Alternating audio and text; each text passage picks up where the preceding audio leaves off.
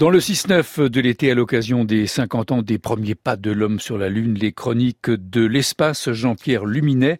Et ce matin, une question.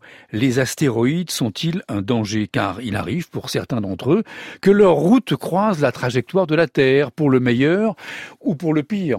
four, three, two, one, lift off. Entre Mars et Jupiter s'étend une grande lacune qui partage en deux le système solaire interne. Elle est occupée par des millions de corps rocheux allant de quelques mètres de diamètre jusqu'à neuf cents kilomètres pour le plus gros. Ce sont les astéroïdes, embryons du jeune système solaire, qui n'ont pas pu s'agglomérer comme les autres pour former une planète. Des collisions se produisent entre les astéroïdes et la géante Jupiter leur imprime des ruades gravitationnelles.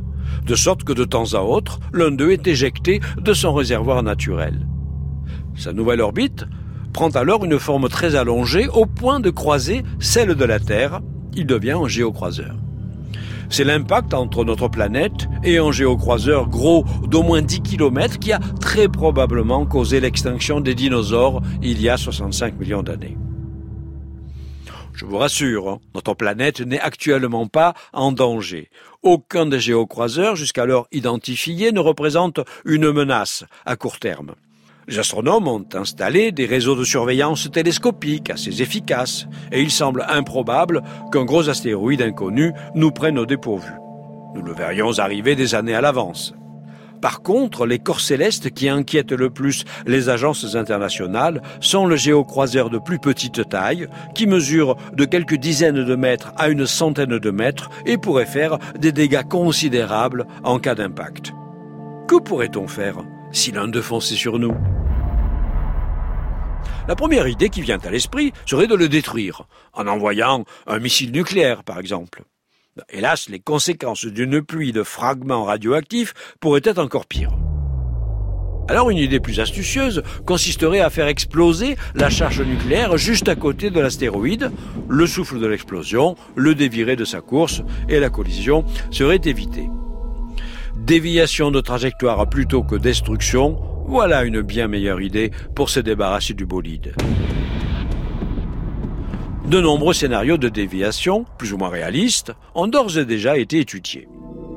On pourrait par exemple mettre en orbite autour du géocroiseur un réflecteur parabolique. Comme une loupe, il focaliserait les rayons du soleil sur une petite surface afin de la volatiliser et le bolide serait dévié de sa dangereuse trajectoire. On pourrait lancer une fusée équipée d'un puissant moteur qui, une fois amarré à l'astéroïde, le propulserait vers une orbite plus sûre. Ou encore asperger une partie de son corps avec du talc blanc pour qu'il réfléchisse mieux les rayons solaires, ce qui modifierait aussi sa course. Une solution particulièrement élégante serait le remorquage gravitationnel. On enverrait un vaisseau spatial à proximité de l'astéroïde et on les ferait naviguer côte à côte en imprimant régulièrement une infime modification de direction au vaisseau.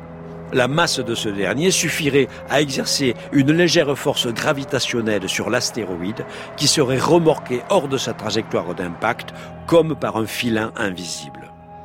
Solution envisageable pour un astéroïde de cent mètres de diamètre pesant un million de tonnes et il faudrait dix ans pour le dévier avec un vaisseau spatial de vingt tonnes.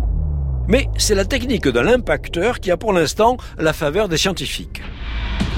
DART est une mission spatiale de la NASA dont l'objectif est de tester la méthode dès deux mille vingt-deux sur un modeste astéroïde de cent soixante mètres, Didymoon, ainsi nommé parce que c'est la petite lune d'un astéroïde un tout petit peu plus gros, Didymos.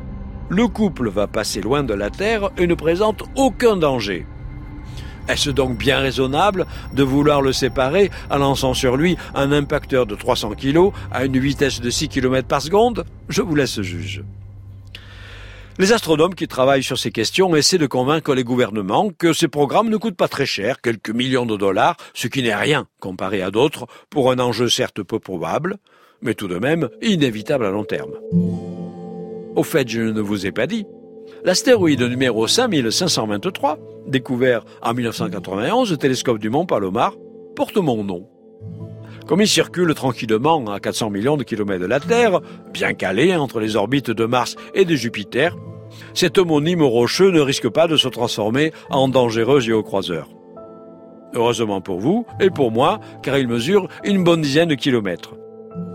C'est un plaisant hommage que la communauté des astronomes a rendu à mes travaux sur les trous noirs et la cosmologie, mais ce n'est pas un titre de propriété, et ça, c'est bien dommage. Je vous expliquerai pourquoi demain. Les Chroniques de l'espace, Jean-Pierre Luminet, à demain.